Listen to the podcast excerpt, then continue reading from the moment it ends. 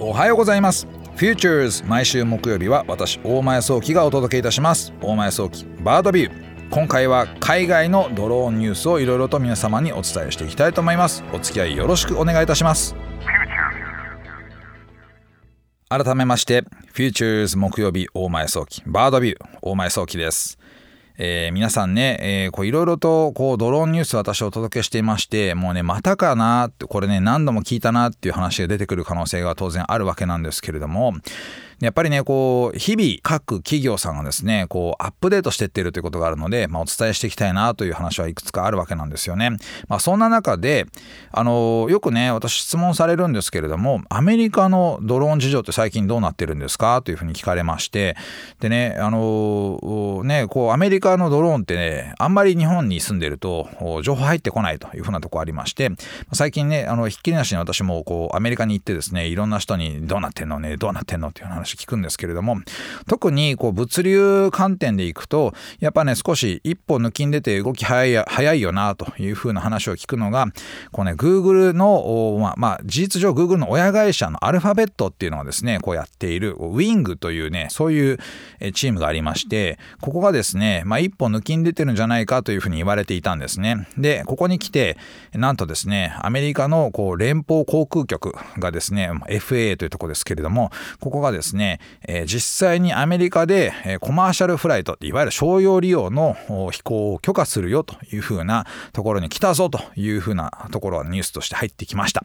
で、ね、何をやってるのかということなんですけれどもウィングはですねちょっとね変わったドローンの形をしてましてあのね地上にね降りないドローンなんですよ。あの厳密に言うともちろんねこうエネルギーを充填する時には降りるわけなんですけれどもお客さんと接する時には地上に降りないドローンでしてケーブルでこうねこうウィーンってこうねこう箱が降りてくると。でそこで物を受け取ってやるようなそういう形の配送ドローンをやってましてで彼らはですねそれで実証実験の時はブリトーを配ってたんですけど ブリトーをねこうね配送してたんですけど、えー、実際の本格利用運用を始める時にはですね何をやるのかっていうとですねこれ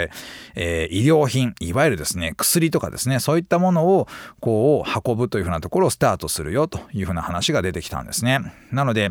このウィングはですね一般家庭向けにこうしっかりとしたこう配送をしていくっていうことがこれからできてくるというふうなところにやっと来たんだなと思います。でこれねまだね一部なんです。一部。ほんとごく一部で、えー、配送はですねバージニア州の、えー、クリスチャンバーグのみで、えー、やっているよというふうなことなんですけれどもアメリカ国内でこれだけ大規模にちゃんとやるというふうなところを発表できたのは、まあ、このチームが初めてなんですよね。で、商品の配送を希望する場合はウィングの専用アプリからまず発注するということが必要なようでして、まあ、それ発注するとその発注した先の庭先までしっかりとその方を送り届けてくれるということですね。受け取る時には、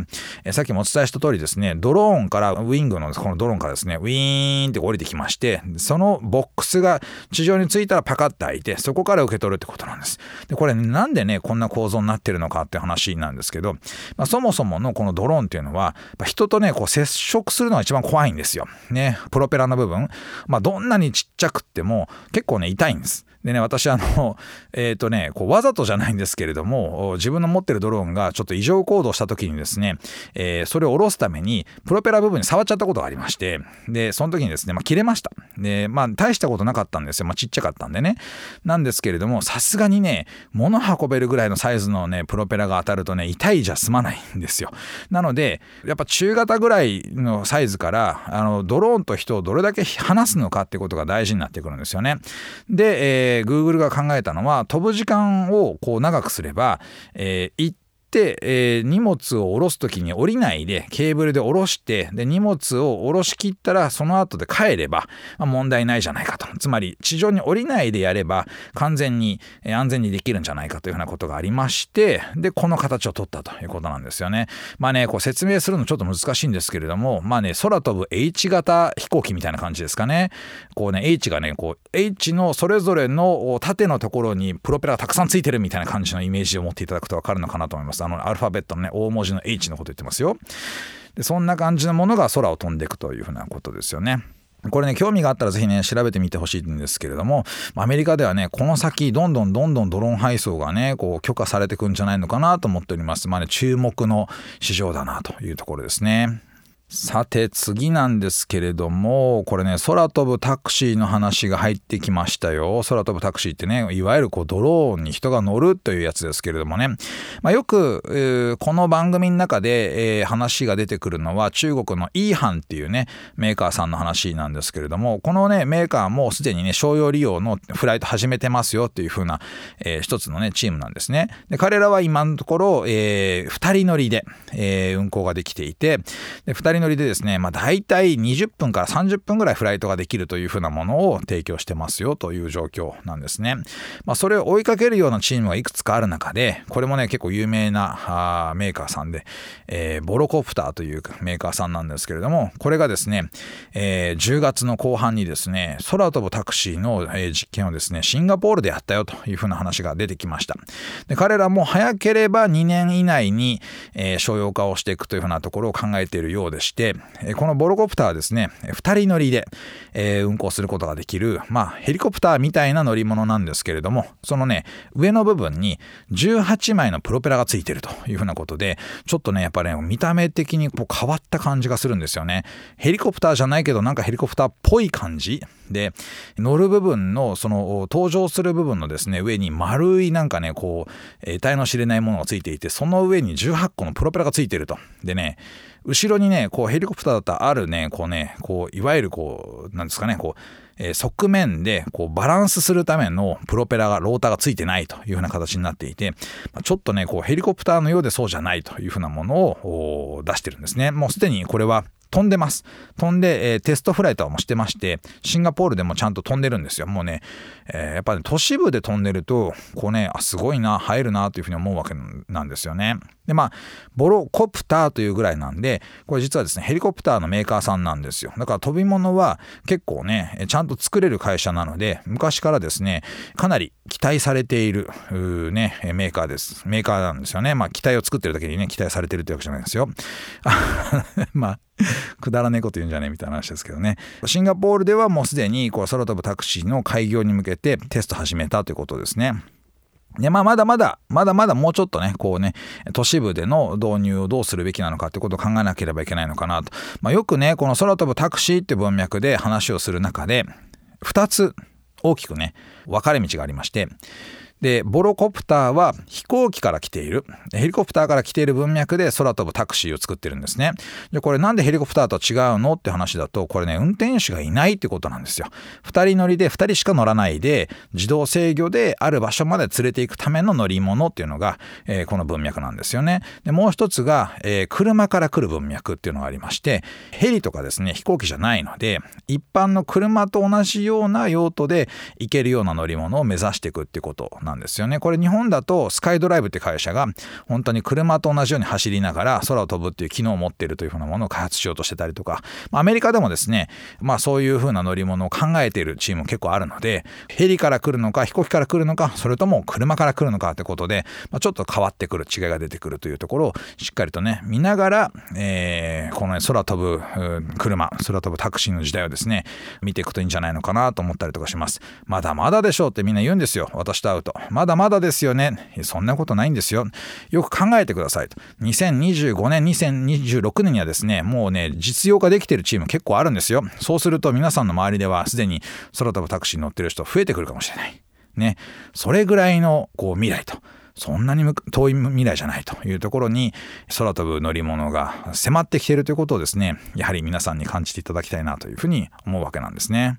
さて次のニュースですけれどもこれはね海外メーカーが、まあ、国内で、まあね、このドローン大型のドローンをね出していくぞというふうなニュースなんですけれども、え、グリフアビエーションという会社がですね135キロの業務用のこのねペイロードのドローンを出したというふうなところなんですね。このペイロードっていうのは持ち運べる重さというふうに、え、理解してください。でこの135キロが運べるドローンと。いうふうなものを出したわけなんですけれどもでこれをまあ実際に世界で初めて実務で利用可能な重量型ドローンというふうな形の位置づけで出してきたぞという話なんですね。でこのグリフアビエーションの出しているこの135キロのドローンこれね名前がねグリフ135っていうやつなんでそのまま135キロが運べるタイプっていう意味だと思うんですけれどもこれがですねあのもうねすでに市場に出る出れる状況になってきてるのでであの使いたい人たちを探してるというふうな話なんですよね。でどんなところで使うのかなっていうところのイメージをちょっと今日皆さんに共有していきたいんですけれどもこういったねこう大型で重量を運べるものっていうのは例えばねこう奥まったところに資材を運ぶ例えばねこう建築資材運ぶとかそういった時にこう用途としては、ね、活躍できるんですよね。まあ、人がね今までは例えば手で運んでるまたはねヘリで運んでるってところに対してこのドローンで運ぶとですねコストも下がるし実はねヘリでの運航ってねこう何度も何度も人が運航するので危なかったりするんですよね。山奥で、え風が、ま、巻き上がってる巻き込んじゃうようなところでですね、えー、こうヘリの運用ってすごく難しいんで山奥とか、まあ、そういったところに物を運ぶそういった部分っていうのはこのドローンに置き換わっていくのが必要じゃないのかって言われてるんですよ。特にねパイロットが減ってきてるんですよ。そういう難しいところで運転できるパイロットが減ってきていて、まあ、それを、えー、代行できるドローンというふうなものを今期待されている状況であるんですよね。なのでここに向けて、まあ、まずはこのグリフ135というのは出していこうというふうな形になっているというふうに私もねこれ実は聞いてまして、えー、グリフの人たちにも話聞いたことがあるんですよ。なので、えー、やっぱりね東京でこういろいろと話を聞いていてもあのよくね見えてこないんですけれども例えば彼らはノルウェーの会社なのでノルウェーってどういうところなのかなと思うとですねやっぱ山が多かったりとか人里離れたエリアが多いとそういったところにね物を運ぶの大変なんだよねという話があってまあ日本でもやっぱそういうとこあるわけですよ。大きな鉄塔が立ってるところにその鉄塔を直すための資材を運ぶのって大変なわけなんですよね。まあそういったところにこのドローンを使うグリフアビエーションのドローンを使うってことを考えているよというふうな話でした。まあね、この大型ドローンどんどん増えてくると思います。でもね、彼らの言っているこの大型重量ドローンって大して大きくないんですよ、実は。あのね、人間が2人寝転んだぐらいかなっていう気はしますね。で、プロペラも8プロペラ、前後に2枚ついてるような形の、上が4枚、下が4枚みたいな感じでプロペラがついてるんですけれども、なんかね、これ折りたためちゃうんですよ。折りたたむとね、これこそまさにね、あの、小さい車に入っちゃうかなというふうな感じのものになるんですよね。でこういったものが、えー、本当に運用できるようになってくるとねパッと出してすぐに仕事できるようになってくるとこれだいぶねこう山仕事とかこうね難しいところに物を運ぶ仕事ってねなんか良くなっていく解決していくんじゃないのかなと思うので、まあ、ぜひねグリフのチームグリフアビエーションのグリフ135ですね日本でも使ってくれるメーカーが増えてくれると嬉しいななんて思ったりとかします。さて次の海外ニュースですけれどもこれねロサンゼルス消防局がですねドローン航空隊を拡大していくっていうふうなことを計画しているという話です。でねこれ、えー、どんなドローンを使ってるのかっていうとですね DJI のドローンを使ってるんですね。でこの DJI のドローンをアメリカで使うってね結構ね実はあの面白いニュースでしてでこれね、まあ、背景をちょっと説明しますと今アメリカはねこの中国製ドローンをやめようというふうな大キャンペーン中なんですよ。あの理由はですね中国製の製品には中国に情報を送信するという機能がついているので、え、これを使うとアメリカのいろんな機密情報が盗まれるかもしれないと。だからアメリカでは、え、中国ドローンを使うのはやめようぜっていうふうにちょっとねこう国を挙げて、え、そういうキャンペーン中なんですよね、ま、キャンペーンというよりはもうちょっとシビシリアスなシビアな言い方なんですけれどもこういったことを始めているというふうなものなんですよ、まあ、ところがですねこのロサンゼルス消防局はですねえー、ドローンはもう別に最あの一番最安のものでいいと。特にこのですね、えー、火が起きているところ、えー、火災現場ではもうあの消失してしまう可能性当然あるわけなんですよ。なのでバカ高い機材使ってられないということで、えドローンはもう最安でいいと。でなおかつあのもちろんその中国のチャイナリスクみたいなものが、まあ、さっき言ってたみたいなね中国に情報発信するみたいなことをこう排除すればいいということで、えもうねこう通信機能を極力抑えてるような状状態のもので使えばいいじゃないかというふうなことを言って、で、このですね、DJI の製品を大量にまた購入して、そこからですね、航空機のその航空部隊、今まではこれから増強する今までは11機だけだったみたいですけどこれからですね、えもっともっと大量にドローンを使っていくっていうふうなことを言ってますよというふうに、えー、言ってます。まあね正確なあの件数これから増やすっていうふうな台数はねまだ、えー、出てないんですけれどもとにかく大量に使っていくぞというふうなことを言ってるようなんですよね。でこれね、え、非常にシンプルでして何かというとあの生存者の発見とかですね、えー、危機的状況に駆けつける前に状況の把握がしやすいということで圧倒的にこの状況をですねこうね、えー、的確に捉えて次の手を打ちやすくなるというふうなことをこうロサンゼルスではもう何度も経験してきているようでしてそのために、えー、これからはそのドローンのテクノロジーをちゃんと理解しているその航空部隊をちゃんと整備してその人数を増やすことが生存可能な、ね、人をしっかりと増やしていくことができるというふうな戦略だという話なんですよね。でまたねこうドローンには、えー、センサーがちゃんとついてると。でセンサーがついてるというのはですね赤外線を使ってどこが熱いのかとか熱くないのかってこともわかるのでやっぱりねこのね消防隊が入る前に危険な場所が、えー、ちゃんと把握できるというようなところもあるんじゃないかというふうな話でして。で、えー、これらのですねこの消防隊が DJI のドローンを使って、えー、特にねこう成果をたくさん上げているというところがあるので、ね、このサイバーセキュリティ上の課題っていうのはあの非常に少ないものであるというふうに、まあ、彼らは言ってるわけなんですよね。でこれねやっぱアメリカの中では衝撃的なニュースとして取り上げられていまして、まあ、反 DJI というか DJI どうなのよっていうふうに言ってるところにやっぱりちゃんと使い方が正しかったら DJI いいよねというふうに言う人ちが増えてきてるのもあってですね。あの、まあ、これがねアメリカのバランス感覚なのかなと、まあ、実際のところ日本は今、えー、DJI どうなのよっていうのがわーって巻き起こってこういうふうに反対側にいる人が少ないので DJI を使うシーンがちょっと少なくなってきてるっていうのはあるんですけれども。まあね使い方とやり方とあとは自分たちの工夫次第でこのねチャイナリスクみたいなものはないんだというふうに言うチームも出てきてると。でねえー、やっぱ消防の現場で、えー、ドローンはすでにすごい活躍してるというふうなところがねやっぱ見えてきてるのは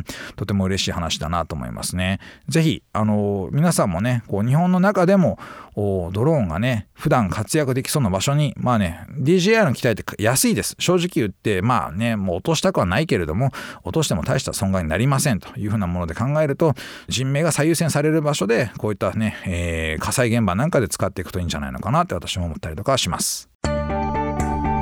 お送りしてまいりました。Futures 大前早期バードビューいかがでしたでしょうか？海外ではねやはりそのいろんなこうねユースケースなドローンの使い方使い道みたいなものがねたくさん出てきています。特にね、まあ、日本でも出てきてるんですよ。ただこのねやっぱ日本の中だけではなく世界中に目を向けてしっかりとしたドローンのね知識をねこう得ていく必要性が私はあるんじゃないのかなと思うのでまたいろんなニュース見つけたら皆様にお届けしていきたいというふうに考えております。さて番組へのメッセージお待ちしております。JFN パークにある番組 Futures のメールフォームからお送りください。JFN パークでは番組情報のほか音声ポッドキャスティングも配信しています。また音声ポッドキャスティングは Spotify でも配信しています。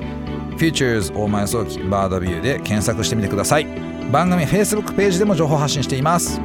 Futures 大前早期バードビュー私とはまた来週お会いしましょう。